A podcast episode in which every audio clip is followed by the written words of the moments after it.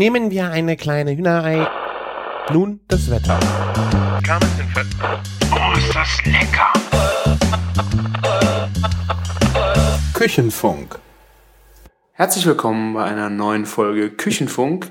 Ich bin der Christian von Küchenjunge.com und mein letztes Wochenende habe ich in Franken verbracht und zwar genauer auf dem Franken Food Camp in Nürnberg und äh, dort haben wir mit, ich glaube, 25 Bloggern oder sogar fast 30 sind wir um und durch Nürnberg getingelt und haben uns jede Menge geniales Zeug angeschaut.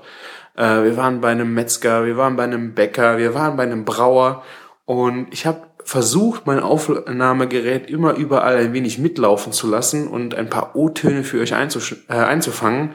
Und äh, dabei äh, ist die Nummer eins jetzt geworden unser Besuch beim Herr Gensthaler, äh, der einer der bekanntesten Brauer Deutschlands ist. Und er hat seine ganzen Biere, die er zu, zum größten Teil verkauft, äh, verkauft er ins Ausland und äh, ist, wie gesagt, äh, eine wahnsinnige Koryphäe auf seinem Gebiet. Und wir haben ihn durch die Brauerei begleitet und geschaut, was er, äh, wie er sein Bier braut und haben dort Biere verkostet. Und er erzählt da sehr schön über seine Passion. Und äh, ja, hört mal rein, sagt mir, wie ihr es gefunden habt. Und in den nächsten Folgen werden wir immer wieder mal äh, auf dieses Foodcamp zurückblicken und reinschauen oder besser gesagt reinhören. Äh, was dort passiert ist bei mir im Blog, werdet ihr dann auch noch Bilder dazu finden. Das ist jetzt gerade bei dem Brauer wahrscheinlich sehr interessant ist, gerade wenn es um das große Kühlschiff geht. Aber hört rein und schaut mal, was sich dahinter verbirgt. Viel Spaß! Ich bin der Brauer, äh, Andreas Genster, mein Name. Und wir befinden uns hier in Schneid. Da ist die Brauerei Friedel. Die haben wir seit 2011 gepachtet und äh, haben den Namen Genstaler Bräu benutzt. Also, jetzt sind wir soweit vollständig. Unseren Sud, den, den haben wir jetzt schon ziemlich durch heute. Und zwar hat es angefangen mit einem Einmeischen. Das heißt, wir, wir haben das äh, Malz nach oben äh, mit einem Getreidegebläse nach oben befördert so, sonst Licht kann man es Und äh, das ist dann durch die Mühle zerkleinert worden und äh, heute früh zum Einmeischen in den Läuterbottich äh, hier oben in den Gefäß ein, ein also runter, runter äh, transportiert worden, runtergestürzt ja, oder gefallen. Auf jeden Fall äh, haben wir vorher in der Supfpfanne warm Wasser aufbereitet bis auf 55 Grad das haben wir dann in den Läuterbottich gepumpt. Dann ist das, äh, das Malz runtergefallen in den Läuterbottich, ist eingerührt worden mit einem, mit einem Rührwerk. Und das, das ganze Vorgang nennen Einmeischen. Das schaut dann aus ungefähr so wie Haferflockenbrei. Und nach diesem Einmeischvorgang wird die ganze Maische abgelassen in die Sudpfanne. Weil jetzt äh, beginnt es, äh, dass wir das, diesen, diese ganze Maische in verschiedenen Stufen aufheizen müssen. Äh, dazwischen müssen wir immer wieder Pausen machen. Der, der Brauer sagt da Rasten dazu. Die sind ganz wichtig und zwar fängt es schon mal an mit der 64 Grad Rast. Das ist die Maldose-Rast, also Verzuckerungsrast. Da löst sich praktisch der Zucker aus, den, aus dem Malzkorn und den Zucker, den brauchen wir ja notwendig später, dass man überhaupt eine Vergärung stattfindet. Ne? Weil ohne Vergärung, ohne äh, Zucker äh, haben wir dann später auch keinen Alkohol. Ne? Warum können Sie das nicht einfach durchgehend erhitzen? Äh, es kann man schon, aber wenn man diese Pausen nicht einhält, dann, äh, dann bilden sich die gewissen Enzyme nicht und, und äh, dann hat man auch keine Eiweiße später. Die Vergärung passt nicht mehr und also das ist unbedingt notwendig, dass man diese Rasten einhalten tut. Wie lange dauern die? Also das ist unterschiedlich. Die Verzögerungsrast zum Beispiel dauert ca. 25 Minuten. Dann haben wir später nochmal bei 73 Grad nochmal eine 15-minütige Rast. Und äh, dann wird das Ganze aufgeheizt bis auf 78, 76, 78 Grad.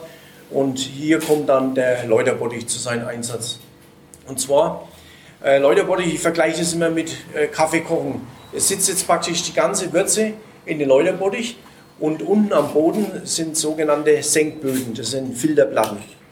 Und die flüssige Würze, die fließt dann praktisch gefiltert durch, zurück in die Subpfanne und zurückbleibend und die ganzen festen Bestandteile. Also das heißt, äh, die Malzspelzen, die Grobgrieße, Feingrieße, zum Teil auch Mehl noch, ne? Grobmehl.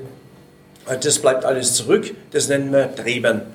Und äh, diese Treber, die ist ja total äh, nährstoffhaltig, also die wird verwendet von Landwirten zum Verfütterung für die Viecher. Ne? Also Kühe, Schweine kriegen das alles.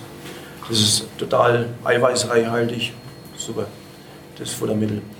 Und ja, meine Frau hat sie früher in der, in der Zeugelstube als Banade für die Trebernschnitzel verwendet. Ne? Also da ist ein Teil von den Trebern mit ähm, normalen Banade gemischt und äh, das dann auf die äh, Schnitzel geben. Das ist dann richtig schön rösch geworden und, und einen leichten äh, süßlichen Charakter gekriegt. Also ganz klasse, das Wort Renner. Schlechthin. So, jetzt äh, bei den Ableutern äh, kommt jetzt zunächst erstmal die Stammwürze, also die Würze runter in die Sudpfanne. Das nennen wir Stammwürze. Und die ist zunächst unheimlich konzentriert, ziemlich hoch. Also ich würde sagen ungefähr so bei 30, 35 Prozent Stammwürze. Das würde, wenn man das Bier jetzt äh, da also vergären würde, würde später äh, ungefähr 13, 14 prozentiges Alkoholbier geben. Also ein richtig starker Doppelbock. Wenn man jetzt die äh, Pilz haben möchte mit 11, 12 Prozent oder Weißbier zum Beispiel, dann muss man äh, die restliche Treber so weit auslaugen mit heißem Wasser, damit die Stammwürze eben eingestellt wird auf diese von 30 Prozent zum Beispiel runter auf 11, 12 Prozent. Ne? Das nennt man Nachgüsse. Und, und äh, wenn man dann seine, seine gewünschte Stammwürze hat, dann beginnt das Hopfenkochen. Das, das, haben, äh, das ist jetzt schon auch erledigt. Und zwar der Hopfen, der kocht dann nochmal circa eine Stunde äh, in der Pfanne bei 100 Grad. Der Hopfen, der, äh, erstens einmal gibt er die Bittere ins Bier. Das halt dann den, den Brauer sein Rezept, welchen Hopfen er verwendet. Da gibt es ja x verschiedene Sorten. Und ähm, wie viel er davon verwendet und äh, auch eine gewisse Haltbarkeit im Bier. Zum Beispiel früher äh, hat es dann diese, äh, diese Sendung Exportbier gegeben, nein, Ausland oder, oder nach Indien rüber oder nach, nach Russland oder in die Baltikstaaten. Und zwar diese Biere, die haben wir früher haben wir keine Filterung gehabt oder sonst irgendwas, um die haltbar zu machen, ist man hergegangen und hat eine unheimlich äh, hohe Stammwürze verwendet, also ein ganz, ganz starkes Bockbier und sehr, sehr viel Hopfen verwendet. Beides konserviert und so haben wir das haltbar gemacht, auch für den langen Transport. Ne? Und diese Biere haben wir äh, India Pale Ale zum Beispiel genannt oder äh, Russian äh, Imperial Stout, ne? wo dann eben in diese Staaten versendet worden ist. Heute haben wir Filter, haben wir ähm, äh, Pasteurisierung und so weiter. Also da werden die Biere äh, oft über ein Jahr haltbar gemacht. Also ich sage halt immer, das ist dann ein totes Bier. Unser, ja, es ist so, da sind keine Eiweiße, da ist gar nichts mehr drin. Ne? Äh, mit normalen Filterplatten und äh, die sind aufgebaut mit einer Kieselkur, aber das, das wird jetzt zu, zu technisch. auf jeden Fall, äh, das ist auf jeden Fall alles äh, natürlich und, und äh, lebensmittelecht, also überhaupt äh, nach dem Reinheitsgebot gebaut. Ne? Aber wir kleine Brauer, wir sind stolz darauf, dass wir noch äh, handwerklich gebraute Biere und, und diese natürlich so wie, wie auch möglich äh, zum, zum Kunden zu liefern. Lieber frisch in kleinen Mengen und unfiltriert und den vollen Geschmack noch. Ne? Und äh, da ist halt dann noch eine, gewisse Vollmundigkeit da. Und bei den äh, filtrierten Biere bzw. pasteurisierten Biere da ist ein gewisser äh, einheitlicher Geschmack. Also mal ein bisschen weniger, mal mehr bitterer, aber, aber so die richtige Vollmundigkeit und die Individualität im Bier, die geht verloren. Ne? Und Stopfst du den Hopfen auch? Äh, und wann machst du das? Bitte? Hopfen gestopft? Hopfen gestopft, ja. Das ist, das ist jetzt so ein neuer äh, Trend. Und äh, gut, ich habe es auch schon ausprobiert, aber ich bin kein großer Freund davon. Und zwar Bei den Hopfengestopften ist es so, da wird es im Lagerdank äh, vorgelegt. Also das Bier wird in der Hauptgärung in Gärdank äh, vergoren und so etwa nach sieben Tagen wird es in den Lagerkeller gebummt zum, äh, zum Nachgehen, eben zur Lagerung. Und da wird eben den Lagerdank äh, Hopfenpellets vorgelegt. Ne? Und äh, das gibt dann einen recht intensiven äh, Geschmack. Also da wird dann praktisch aus dem Hopfen der, die ganzen äh, Fruchtstoffe, alles wird da rausgeholt, die ganzen Aromen, wo beim äh, Kochen eben weitgehend äh, verloren gehen. Ne? Deswegen ist Das auch bei den das Hopfen. ist so ein Nachwürzen dann sozusagen. Ja, Okay. richtig, ja. Aber äh, das, der Nachteil ist, äh, dass das äh, ziemlich schnell an Aroma wieder verliert. Also so nach zwei, drei Monaten geht das Aroma dann schon langsam runter. Ich bin mehr ein Freund vom äh, Sch- Späthopfen oder äh, beziehungsweise auf dem, auf dem Kühlschiff. Das nennt man in Englisch halt Late Hopping, äh, weil das äh, die Intensität länger anhält einfach. Und deswegen nicht so mit dem Hopfenstopfen. Was passiert dann sozusagen in der, bei der La ähm, nach der Abkühlung? Also sozusagen, ich habe einmal Hopfen gekocht und dann Ja. Stopfen passiert immer ganz zum Schluss oder ganz spät. Mhm. Ja, das ist auch so. äh, Der Hopfen wird nicht äh, jetzt äh, irgendwann auf einmal reingegeben in die Subpfanne, sondern in verschiedenen Abständen, zu verschiedenen Hopfengaben nennt man das. Ne? Die Hopfengaben, wo man ganz zum Kochbeginn verwendet, da erhält man die bittere. Und je, je mehr man an, an Schluss, am, am Kochschluss ankommt, umso fruchtiger wird das Ganze, umso mehr äh, werden die Aromen freigeben von den Hopfen. Ne? Und da gibt es ja so viele verschiedene, die, die einen schmecken ein wenig so zitrusmäßig, tropische Früchte oder, oder Mangofrucht. Also jetzt nicht so, dass es da, intensiv äh, nach dieser Frucht schmeckt, aber so wie beim Wein, wo man halt äh, sagen kann, also das hat jetzt eine Spur von Erdbeer oder, oder mh, erdigen Geschmack oder so in der Richtung. Ne? Und, und äh, wie gesagt, das ist halt dann dem Brauer sein Rezept, äh, wie er das verwendet. Ne? Was ist jetzt hier drin? Hier drin, äh, heute haben wir ein gewisses äh, Zeugel gemacht. Das hat eine, äh, eine höhere Stammwürze, etwa wie ein, wie ein Festbier mit 14,5 und äh, wird am Ende dann an Alkoholgehalt um die 5,8 haben. Und äh, das ist sehr gut gehopft auch. Wir haben auch auf dem Kühlschiff, da gehen wir jetzt dann gleich mal rauf, weil wir lassen dann schon langsam die, die Würze mal dann rauflaufen aufs Kühlschiff. Und da haben wir auch schon Hopfen vorgelegt ne, auf dem Kühlschiff, also für das Späthopfen, was dann äh, später dann richtigen fruchtigen Charakter gibt. Ist dann Menge und Zeit der Hopfengabe das Betriebsgeheimnis des jeweiligen Brauers? Ja, also äh, auf jeden Fall. Hopfen, auch das Malz. Ne?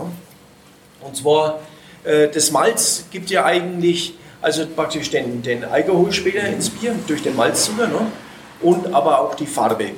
Und, und zwar ist es so, in der Melzerei wird das Malzkorn äh, getrocknet und geröstet und je länger das geröstet wird, bei dunklem Malz, umso dunkler wird das Malzkorn. Also so ähnlich, als wenn man jetzt äh, Sonnenblumenkerne in die, in die Pfanne gibt und die werden dann immer dunkler ne, mit dem Rösten. Und dieses Röstaroma und diese Farbe äh, gibt es dann später ans Bier auch ab. Na, so, so kann man dann eben jonglieren, welche Farbe man am Bier haben möchte, ob das mehr so Bernstein oder dunkel oder eben beim äh, Pilz nur helles Malz verwendet. Ne? Wir haben jetzt heute beim Zeugelbier, das ist so Bernsteinfarben. Also da ist ein Teil dunkles Malz und hauptsächlich Pilzmalz verwendet. Ne? Also Malz gibt Stärke vom Bier, Farbe und der Hopfen gibt die bittere, die Fruchtigkeit, also die Würzung praktisch. So kann man das sagen. Und ich weiß nicht, Daniel, wie weit sind wir denn? Ja, dann müssen wir jetzt die, die Stammwürze messen. Und Kommst du Ah, jetzt ich Stammwürze. mit, der, mit dieser Spiel. Das ist so Ein Kupferrohr. wie. Das ist jetzt so wie beim, beim Wein mit der, mit der Öchsel. So geben wir jetzt hier die, die Würze rein. Aber die ist jetzt natürlich bei einer hohen Temperatur, also bei äh, über 90 Grad noch. Und die muss jetzt runtergekühlt werden bis auf äh, etwa 20 Grad, um die exakte Stammwürze festzustellen. Die müssen wir dann noch äh, nachträglich korrigieren, dass wir dann später unsere, exakt unsere 14,5 haben. Gut, dann jetzt gehst du mal bitte runter und machst mal unten kurz auf. Ne? Wie korrigieren Sie das dann? Äh, dem, also äh, wir haben das auf jeden Fall so eingebraut, dass es jetzt stärker ist, so dass wir bloß noch äh, etwas Wasser zum praktisch zum Verdünnen haben. Ist offen? Okay, warte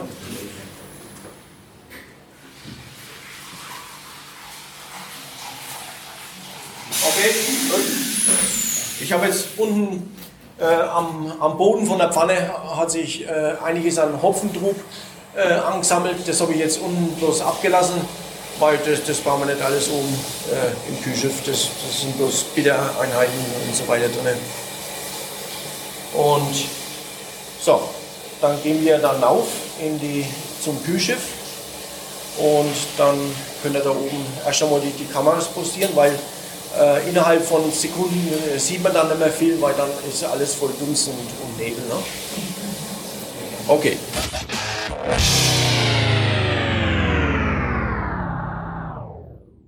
Äh, wir stellen es dann auf unsere gewünschte Stammstärke noch mit Wasser ein. Ne?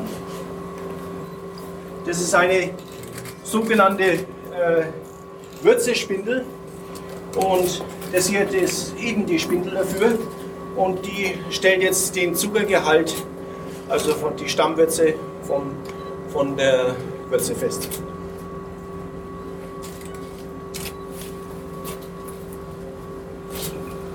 So, schauen wir mal. Ich muss bloß ein bisschen warten, weil die Temperatur sich erst einstellen muss auf dem Thermometer, weil das ist auch zur Berechnung auch äh, temperaturabhängig.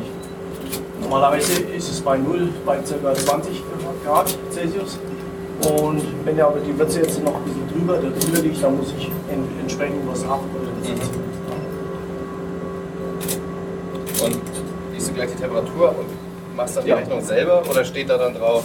Ja, das, das steht 47. drauf ich mache dann bloß noch einen Dreisatz, wie viel Wasser wir brauchen. Ah. Das macht. Also wir haben jetzt halt hier 16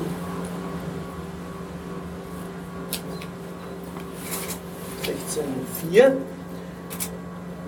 und die Temperatur, ja, die ist zufällig genau bei 0, passt.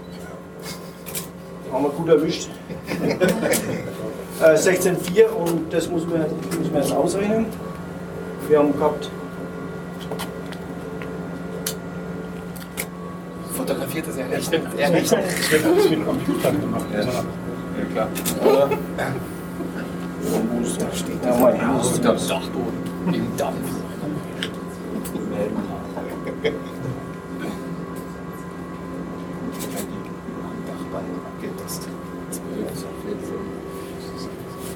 Also wir haben gehabt 16,5 mal die 16,4 geteilt durch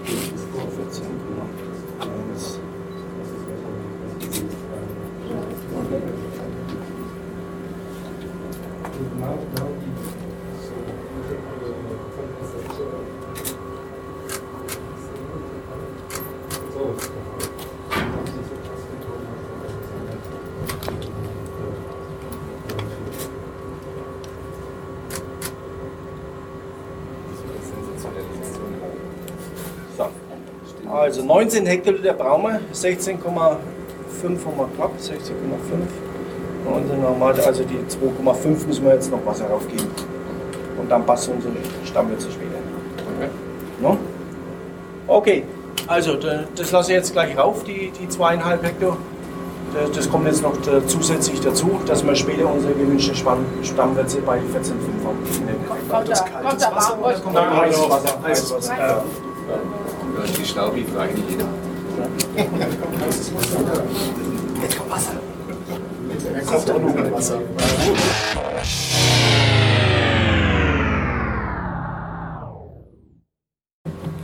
Und, und dann äh, fangen wir an mit der, mit der ersten Bierprobe.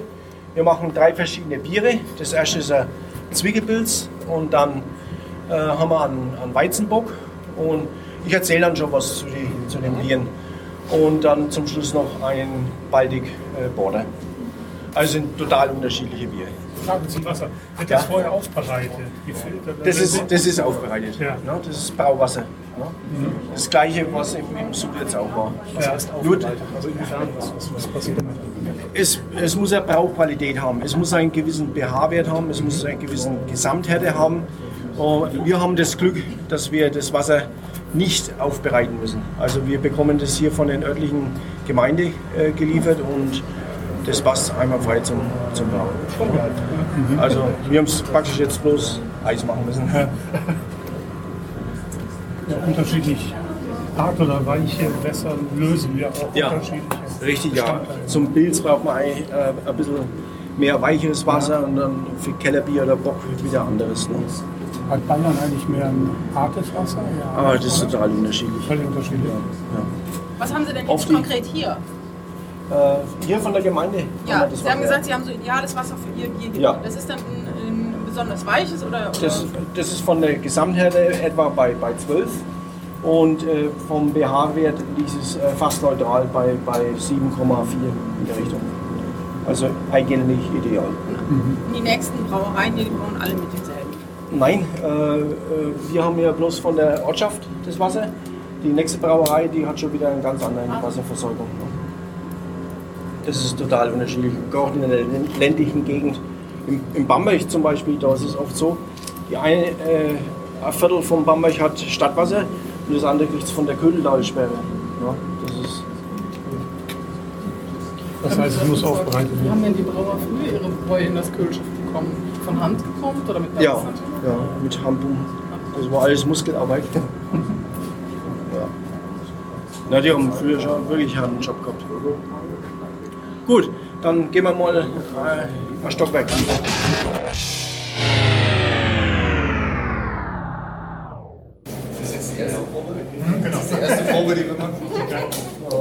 Der erste Flight. Super, super Auswahl, ja.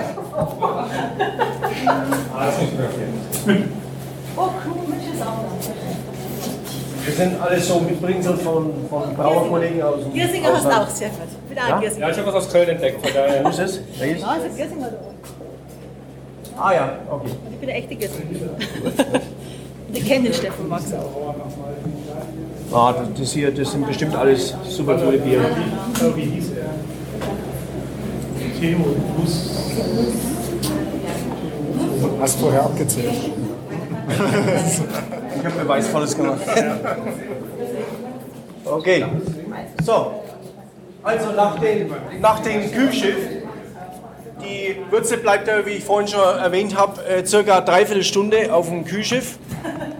Äh, wird die Würze, die hat dann mindestens noch äh, 80, 75 Grad Temperatur, wird durch diesen Austauschkühler gepresst, gepumpt.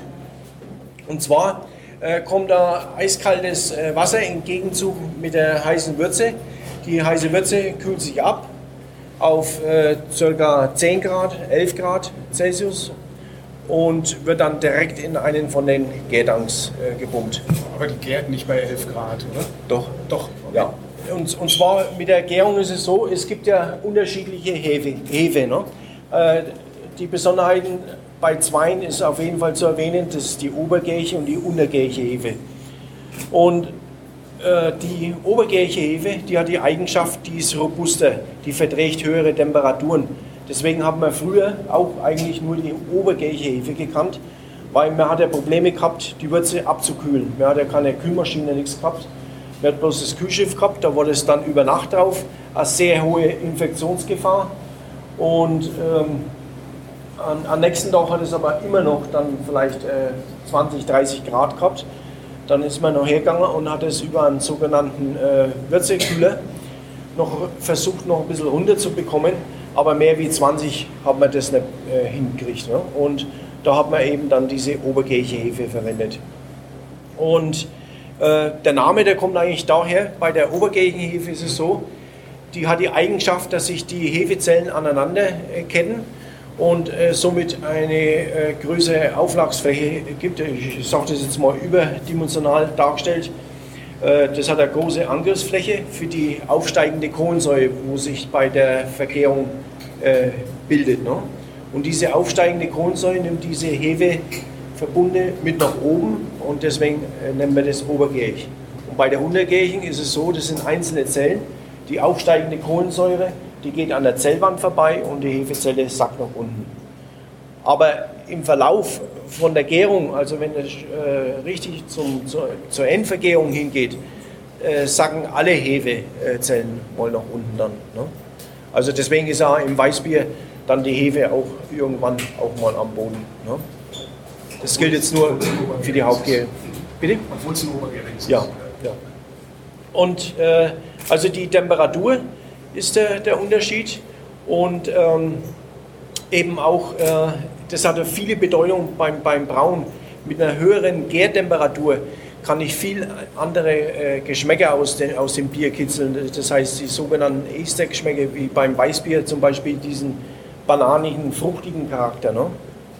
Und bei der untergärigen Hefe, die haben wir halt dann erst später verwendet für Pilzbier, für Dunkel, Hell, Bockbiere und die obergärige für Kölsch, Altbier, Weizen, das ist total typisch, ne? oder Dinkelbier, Roggenbier, da hat man dann Obergärige. Oder diese IBA-Biere, India Pale Ale. Und äh, wir verwenden aber hier nur untergärige Hefe, weil bei uns ist das Problem, wir haben keine geschlossenen Tanks und ober- und untergärige äh, Hefe verträgt sich nicht miteinander. Irgendwann hat man dann äh, mal das Problem von der Infektion und äh, das will ich mir nicht antun. Achso, dass wir dann beide Hefen im, Tank haben. Äh, bei anderen modernen Brauereien, die wo ein geschlossenes System haben, da ist es kein Problem, dass man äh, beide Hefezellen äh, verwendet, ne? also Hefesorten. Aber äh, das ist mir hier in der kleinen Brauerei zu gefährlich. Was passiert, wenn die sich vermischen? Oder was? Also das nicht, aber die Hefezellen, die, die sind ja auch in der Luft.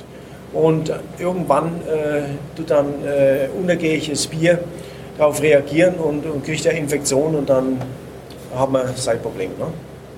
Und deswegen äh, sind wir aus dieser Not auch äh, eigentlich auf die, auf die neue äh, Brauart kommen, dass wir typisch obergärige äh, Biere mit untergäriger Hefe äh, brauen, also vergären lassen. Das heißt, unser doppelten Weizenbock wurde dann später probiert, der ist mit untergäriger Hefe gemacht. Auch genauso äh, unsere IBA-Biere, alle Biere. Aber Und- dürfen die Biere dann noch so heißen, wie sie eigentlich Ja, heißen? ja. Also gibt es nicht Ja, irgendwelche das so Regeln. Das ist, äh, ist auch andersrum gibt es, äh, dass äh, typische untergärige Biere mit obergäriger Hefe gemacht werden. Ne?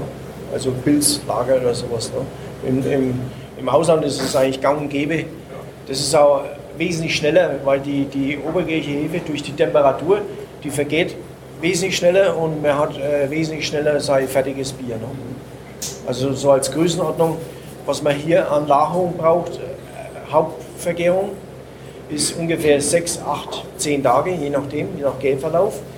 Und dann noch eine 4 bis äh, 10, 11, 12-wöchige Lagerung. Das ist biersortenabhängig. Und zwar ein Pilzbier, das ist nach vier Wochen schon fertig, das will man frisch haben und spritzig und, und halt einen, einen richtigen frischen Charakter. Aber starke Bockbiere, bis sich da die Aromen entwickelt haben, die können manchmal bis zu 11, 12 Wochen dauern. Ah, Überhaupt äh, stark gehopfte Biere, also solche ähm, äh, hopfengestopfte Biere, also die kann man nicht so lange in Lager kennen lassen, weil dann da fällt einfach das Aroma dann ab irgendwann. Und das Problem ist halt mit der untergärigen Hefe, so wie ein Weizenbier zu machen, trotzdem dann diese fruchtigen Charakter rauszubekommen. Ne? Banane, in dem Fall Banane, Pfirsich, äh, Geschmack. Aber ist das dann Das- in der spät dazu kommt, weil du vorhin gesagt hast, wenn du den Hopfen spät reinbringst, dann kommen diese ganzen Ja. Fruchtaromen herum. Ist Ja. das dann der, Ja. Und äh, da haben wir auch dann mit der Gärtemperatur gespielt, mit der untergärigen Hefe, soweit wie es eben erlaubt hat. und, und eben auch mit dem Hopfen, um dann trotzdem diese typischen äh, Weizencharakter rauszubekommen. Ne? Und dann Hopfen, wo kommst du denn her? Ist das hier Äh, aus Hallertau und Spalt. Also aus, eigentlich aus den besten Anbaugebieten der Welt. Ne? Aber es ist auch so, wir, wir verkaufen nur also ganz hohe Qualität und, und verwenden auch dann richtig die Produkte dazu. Ne? Also die Rohstoffe, die kommen aus der Region mit dem Malz und eben der Hopfen aus den besagten Anbaugebieten. Ne? Aber zum Teil verwenden wir auch äh, ausländischen Hopfen, also australischen oder, oder äh, Neuseeland oder USA. Ne? ist das aus der Not, weil der Nachschub aus der Hallertau nicht mehr Nein, äh, ist? Weil die ganz andere Fruchtcharaktere haben. Ne? Aber stimmt es, dass der Hopfen schon über Jahre quasi gebucht ist? Oder? Ich glaube, ich meine, sowas Ja, also äh, es ist gerade bei unserem deutschen Hopfen, der ist äh, absolut im Ausland gefragt und gerade in den USA. Und äh, die haben zum Teil unsere Aromenhopfen schon fast aufgekauft. Ne? Also da, da haben wir kleine Bräuer dann schon Probleme, weil es ist ja dann eh nicht so interessant. Ne? Klar. Und also da muss man dann schon einen guten äh, Hopfenhändler haben, dass man dann auch immer seinen Nachschub hat. Ne? Das wird schon alles über Händler erledigt. Da geht Ja. man nicht direkt zu demjenigen, der den Hopfen anbaut. Ja, das ist selten, dass sie äh, mit so, sowas Kleinen abgeben. Was heißt klein? Also wie viel Kilo Hopfen sind es, die Sie hier verarbeiten? Naja, wir haben schon ganz schöne Mengen, weil wir halt äh, viel mit, mit äh, Späthopfen und, und so arbeiten. Also wir brauchen jetzt zum Beispiel bei Densud schon 10 äh, Kilo Aromahopfen. Ne? Also 10 schon, Kilo Hopfen für 18 Hektoliter. Ja. Wenn wir das jetzt äh, raufrechnen, okay, es kommt für einen äh, schon äh, große äh, Menge vor, aber, aber für, für einen äh, großen Hopfenhändler Das ist ein Witz. das ist ja. Aber wir bekommen schon das, was wir wollen. Und wenn nicht, dann wird halt was anderes gemacht. Das ist kein Problem, wir- sind flexibel, dann werden andere Biere gemacht. Weil bei uns ist es halt äh, wirklich, da sind wir in der glücklichen Lage. Wir machen ja auch äh, sogenannte wie Auftragsbiere, äh, wo der Kunde dann einfach sagt, er möchte jetzt die und die Biersorte haben mit annähernd den, den Geschmack, mit der Farbe und, und dann wird es gebaut. Ne? Aber damit haben wir aber auch äh, Spielraum, äh, was für einen Hopfen wir verwenden. Und, ne? Können Sie den lagern, den Hopfen? Oder Ja, der, der muss kühl und halt äh, möglichst kühl gelagert sein. Ne? Wie lange hält der dann? Also Aromahopfen drei, vier Jahre, aber dann ist, ist, ist Schluss. Ne? Das, äh, die, Die Pellets, ja. Pellets. Das ist da praktisch die, die Hopfendolde, Gefrier getrocknet und äh, also praktisch nur gepresst, die Hopfendolde. Ist nicht äh, irgendwie was Minderwertiges oder das ist. Bloß mit, mit, äh, mit Naturhopfen, da tut man sich halt hart, da braucht man wieder einen extra Filter in der, in der Supfpfanne, weil äh, dann äh, sind ja da die ganzen Hopfendolden drin und die, die ganzen äh, Blätter und alles. Ne? Das, das würde ja dann die Pumpe verstopfen, also muss man das dann in, in äh, Filterbehälter geben. Ne? Und, und vom Aroma und vom Geschmack her, also ich merke da keinen Unterschied. Okay, jetzt würde ich sagen, jetzt äh, gehen wir runter in den Lagerkeller, da ist recht eng. Und äh, bitte, dass sich ja jeder äh, ein Glas mit runternimmt. Und dann das Zwickelpilz, das nehmen wir direkt vom, vom Damm weg.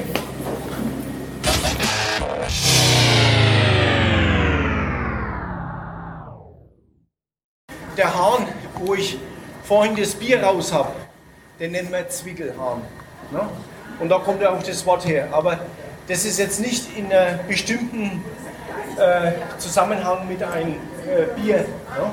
sondern man kann jedes Bier, was man aus diesen Zwickeln nennt, Zwickelbier nennen. Also Zwickelkeller, was man halt drin hat, Zwickelpilz, Zwickelbock, was auch immer, was da drin ist. Also das nicht zusammenhängt der Name mit einem bestimmten Biersorte. Ne? Und Zwickel heißt einfach so, weil man das aus diesen Zwickelhahn rauslässt äh, und das ist dann unfiltriert, also das ist unbehandelt, das ist ja so, wie es im, im Dank vergoren ist. Deswegen ist es auch so trüb noch und hat halt noch volle Nährstoffe, das ist vollmundig und ein schönes Bier zum, zum Trinken. Dies, Es gibt ja verschiedene Arten von Pilz. Und zwar das fränkische Pilz, das ist mehr, also das ist nicht so, so arg. Das liegt von, da gibt es gewisse Bittereinheiten, dass man das äh, ausrechnen kann. Und bei einem fränkischen Pilz sind die Bittereinheiten so circa bei 24 bis, ich sage jetzt einmal, 32, 33. Das sind dann schon eher herbe. Dann nordische Pilze, äh, also von Norden von Deutschland, die haben dann schon, ich sage es mal, von 28 bis vielleicht äh, 36, 38 Bittereinheiten.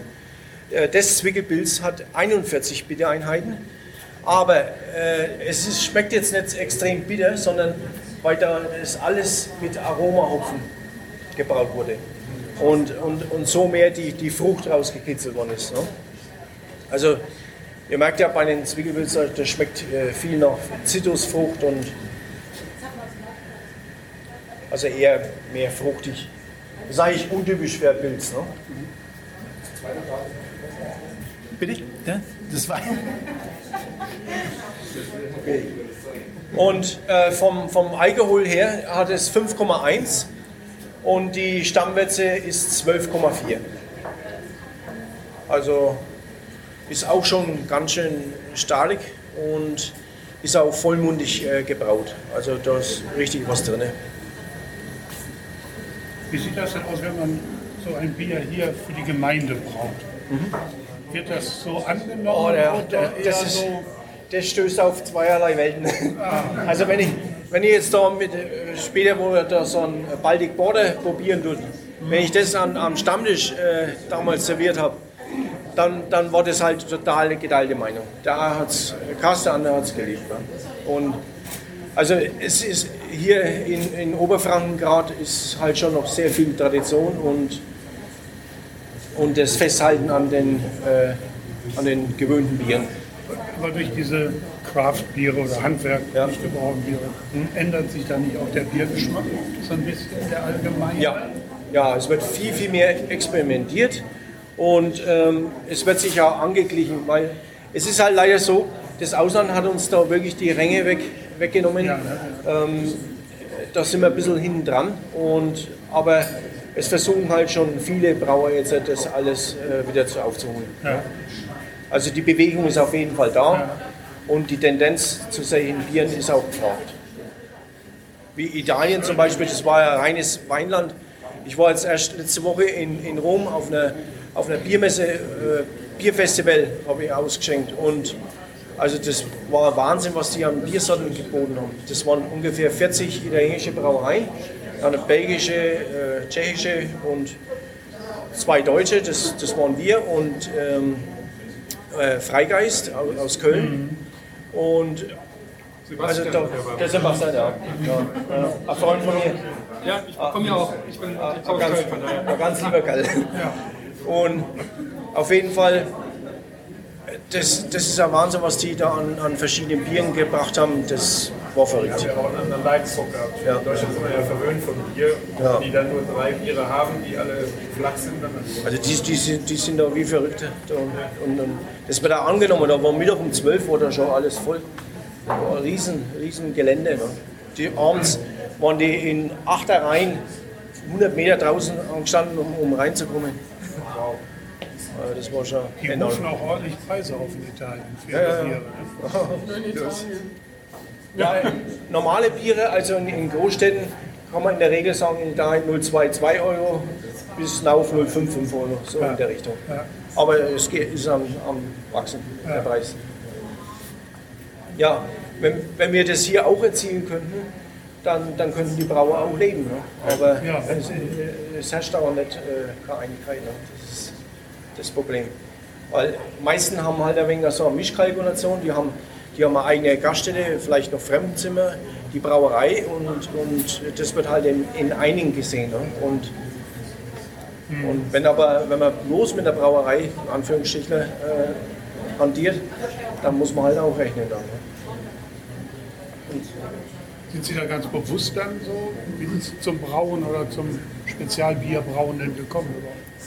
Ja, ich habe ich hab schon äh, 2007 habe ich schon angefangen mit den sogenannten Kräftbieren. Da habe ich dann schon ein ganz besonderes Bier, wo alle schon gelächelt haben. Äh, den Affumigado, das war doppelter Rauchbock mit 95% äh, Rauchanteil und das war dann schon das erste Extrem. Und dann, dann hat mir das äh, irgendwie gefallen und, und so ich auch, eigentlich aus, aus, mein, aus meiner Leidenschaft, aus meinem Bauch raus, habe ich dann immer mehr Sorten kreiert. Ne? Ja, schön. So. Ich habe unten den Zeuge gesehen, das steht ja auch, wenn man Ja. ganz denkt. Ich dachte immer, dass das sei ein reines Oberpfalz. Äh, Ja, äh, es ist, ist schon wahr, dass, äh, dass es in der Oberpfalz heimisch ist. Ne? Aber es war ganz früher auch schon an der Grenze von, von Oberfranken. Und äh, wir haben uns einfach Zeugestube genannt, weil wir auch noch ein Kühlschiff besitzen. Und äh, äh, der Zeugelbier, das besagt halt, du musst eigentlich ein Kühlschiff haben. Normalerweise eine Befeuerung mit Holz, aber das hat sowieso kaum mehr. Und, und, äh, das so ganz, ganz klassisch aus dem Kommunenbrauhaus. ne? so haben wir äh, einfach das angemaßt, äh, erzeugen. Wirtschaft zu Aber machen. Kommunenbräuhäuser gibt es hier in der Gegend nicht. Also in, Es gibt schon, aber vereinzelt. Also. Okay. Es gibt schon. Aber äh, wir haben uns dann auf die Stirn geschrieben mit der Zeugestube, dass wir nur an bestimmten Tagen geöffnet haben. Wir haben auch nicht das Wochenende dazu genommen, sondern haben Mittwoch, Donnerstag, Freitag aufgemacht. Dann ist noch der Sonntagmittagstisch dazugekommen und Samstag haben wir nur geschlossene Veranstaltungen gemacht. Ja, die, die Leute haben gesagt, die, die, sind, die haben einen, einen Batscher auf Englisch, weil, weil das macht ja normal kein Mensch, dass man, dass man das Wochenende nicht ausnutzt, wo das meiste Geschäft ist. Aber wir haben unsere Bude voll gehabt, weil wir, wir haben halt das weiter transportiert, was wir, was wir äh, gelebt haben. Ne? Das ist schön, wenn das ein Erfolg ist. Ja, nee, das war absolut. Wie kühlen andere runter, wenn sie kein Kühlschiff haben? Die das dann direkt Eis? Ja, äh, das funktioniert so. Nach dem äh, Brauvorgang, also nach dem Ko- Hopfenkochen, kommt es in einen sogenannten Whirlpool. Das ist ein, ein rundes Gefäß. Das wird, äh, die Würze wird an der Seite eingeleitet. Das äh, erzeugt dann eine ganz äh, schnelle äh, Drehung, äh, Zentrifugalkraft. Und äh, praktisch in der Mitte setzt sich der leichte Trub ab am Boden äh, was hier am ganzen Kühlschiff stattfindet. Und die Würze dampft dann eben in, im Whirlpool noch aus. Und ähm, dann kommt es direkt vom Whirlpool in einen Würzekühler und in. Ja, so, so ist der, der Ablauf. Also im Endeffekt, das Brauen ist immer irgendwo gleich. Äh, es, es ist halt bloß die Unterschiede mit den Gerätschaften, was jede Brauerei hat. Ja. So ist dann eigentlich hier in Franken äh, das so wie in Franken ist. Also äh, wird überall in Deutschland Bier getrunken. Aber hier hält sich ja diese Tradition mit den Brauereien. Ja, war ja, war ja hier in jedem Dorf, da waren ein, zwei Brauereien. ne? Wir haben ja hier die, die, die, die größte Brauereidichte. Um oder um, um Westerwald. Eine Brauerei. Äh, Hier trinkt halt ja jeder. äh, Es hat schon angefangen dann am Vormittag, dass wir früh schon, dass wir ein Bier getrunken haben. Aber es, es lässt auch nach. Ne? Durch, es kann sich kein Mensch mehr erlauben, welcher Fahren, welche Arbeitsstätten und so weiter und so fort. Das geht, das geht auch einfach. Ne? Aber so muss sich halt der Brauer dann auch umstellen. Und deswegen ist halt da auch jetzt eine andere Bewegung äh. Ne? Es, es funktioniert halt einfach nicht mehr so. Bei manchen Traditionsgaststätten, äh, wie zum Beispiel äh, der Hölzlein in Lohndorf draußen, da funktioniert es noch. Äh, der, hat, äh, der hat immer eine Sorte gehabt und, und der hat seine, seine Gaststätte voll gehabt. Ne? Der, aber das, das zeichnet sich halt aus durch die Langjährigkeit und durch die Qualität, durch die immer äh, standhafte Qualität. Ne? Und in den Gaststätten-Dörfern, da kommen die Einheimischen, da kommen Touristen Ja. oder wer kommt? Einheimische, aber jetzt, der Trend geht halt immer mehr zum Tourismus. Ne? Also es, im Bammer hier ist es voll mit äh, Tourismus ne? Und halt auch mit Auslandsgästen. Ne? Machen die Kneipen zu. Da geht keiner mehr hin. Ja, da, Junge Leute gehen in die Städte, Dis Diskotheken das Sterben ist da. Ja. Und es wird, wird auch in der Zukunft viel mehr wegbrechen noch in, in der Art. Ne? Gut, jetzt ich würde sagen, jetzt machen wir mal die zweite Sorte. Ne?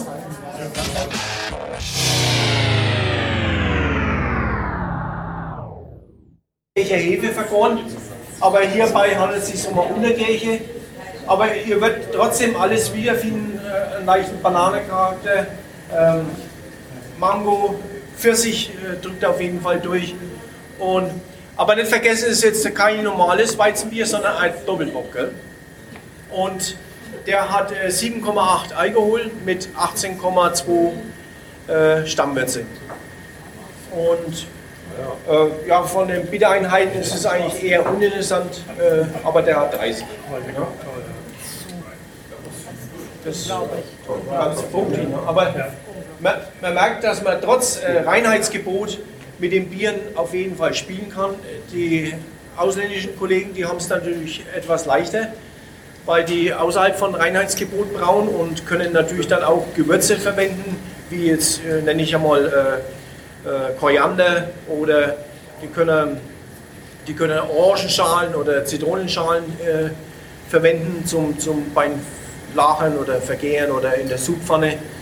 Also sämtliche Gewürze kriegt man natürlich dann schon ganz andere Charakteren aus dem Bier. Ne? Aber trotzdem, man kann mit, mit dem Reinheitsgebot so viel spielen. Das, das nächste Bier, das ist dann wieder anders extrem. Aber jetzt genießt ihr das erstmal bitte kurz und äh, ich mache schnell eine, englische äh, Tour dazwischen. Ne? Mhm. Ja, die Daniela kann dann nachher äh, die nächste Säule einschenken, den Baltic Border äh, zum Erklären bin ich dann wieder da. Oh ja.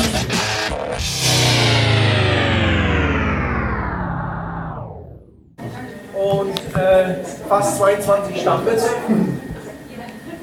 Der, der, ist aber jetzt schon ein Jahr lang in der Flasche und äh, hat aber noch nicht so viel gelitten. Also der Aromahopfen ist vielleicht ein bisschen weg aber das Bier ist noch richtig äh, gut trinkbar. Man, man spürt noch die ganzen Malzcharakter äh, raus, Schokolade und, und äh, da sind auch verschiedene Hopfen aus Neuseeland und USA verwendet worden. Und zwar habe ich das zusammen mit dem berühmtesten Braumeister äh, gebraut, mit äh, Demolen aus Niederlande und äh, Nerke von Schweden. Die waren hier gewesen und haben mit mir zusammen den äh, Baltic Border eingebaut. Oh, ist aber auch total eigentlich untypisch, also hier in der Region würde der mit Sicherheit nicht so gut ankommen. Es ist auch gerade Trinkbier, man muss, man muss äh, so ein Bier eigentlich äh, mehr genießen. Ich, ich vergleiche es immer mit einem Eiswein, dass man halt einfach die Aromen äh, rausschmecken tut und äh, ob das jetzt an schmeckt oder nicht, das ist, äh, ist mehr eine Frage des Interessieren, also interessant sein von dem Bier. Ne? Wir fallen aber sofort ein halbes Dutzend Desserts ein. Ja, Schokolade zum Beispiel. Ja. Und Desserts, ja. Absolut. Ja. Ich habe leider, leider habe ich jetzt noch nicht, das ist noch zum Abfüllen, den äh, Russian äh, Imperial Stout da sonst hätte ich euch auch da probieren lassen können. Der hat 90 IBU und ähm, 90 ja, 25,2 Stammwürze und 12% Alkohol. Und das ist aber richtig. Also Schokolade, bitte. Ja. Aber in der Zukunft, also ist es auf jeden Fall geplant, dass wir dass wir in, in kleinen, also so 0,33er äh, Flaschen abfüllen und halt immer so Spezialitäten. Momentan haben wir leider Gottes äh, noch keine Flaschenabfüllungen. Äh, wir liefern ins Ausland nur 30 Liter Gastronomie, also so Cakefässer. Und, und haben jetzt leider Gottes auch nichts zum Anbieten, dass wir da was mitgeben.